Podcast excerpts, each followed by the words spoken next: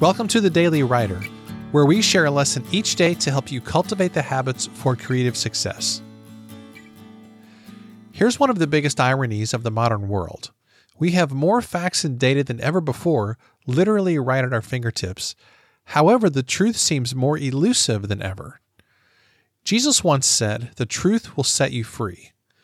That's not only true in a spiritual sense, but it's also true in a creative sense. No matter what type of writing we do, whether it's fiction or nonfiction, our objective as writers should always be the pursuit of truth. The novelist Wally Lamb once said, If the book is true, it will find an audience that is meant to read it. But what does that mean exactly? Let's break it down in practical terms. There are three types of truth we must keep in mind whenever we're writing. First is the objective truth. If we're writing nonfiction, this means we should check our facts and strive for accuracy.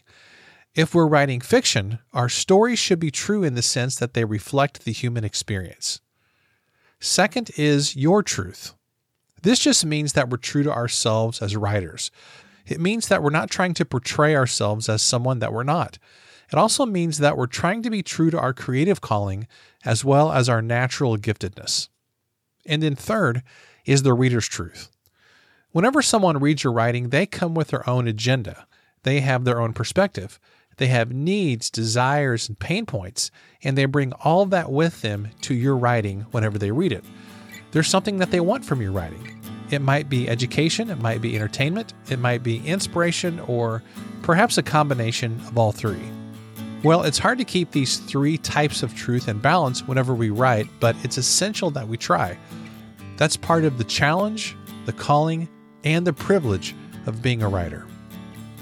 Hey, thanks so much for listening to this episode of the podcast. For more, you can visit us at dailywriterlife.com. Thanks, and I'll see you tomorrow.